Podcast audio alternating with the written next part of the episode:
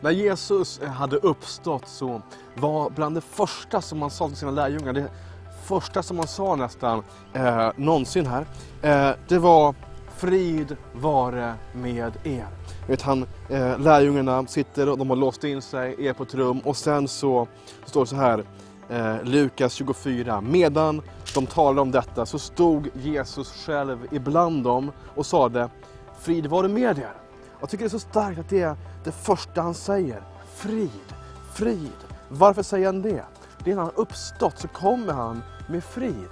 Alltså, vi hade ofrid förut. Du och jag kan ha ofrid i våra liv, vi kan ha kaos, vi kan ha ångest. Hela världen för den skull är i ångest och kaos. Han var tvungen att dö för oss. Och frukten av korset, frukten av Jesu blod, att han dog, att han uppstod, det är att han kan ge dig och mig frid. Och jag gillar det så starkt, alltså det på slutet av hans tjänst på jorden, då säger han frid. I början av hans tjänst, eh, till och med innan han blev född, så sägs det att hans namn ska vara fridsförste.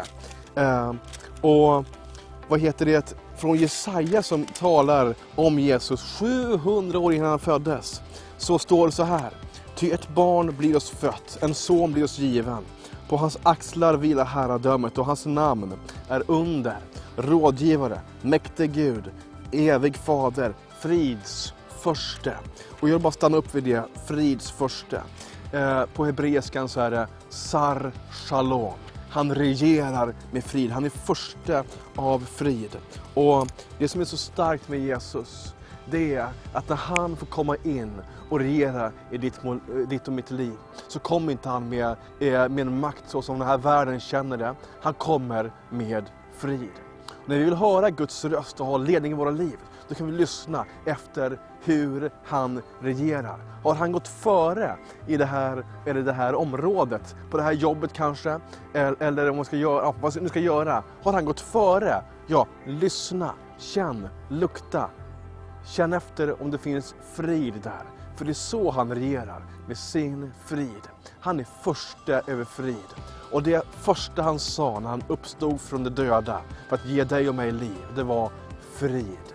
Och vill du ha frid i ditt liv, behöver du ha frid i ditt hjärta, ta emot Jesus just nu. Bara be, Jesus kom in i mitt liv.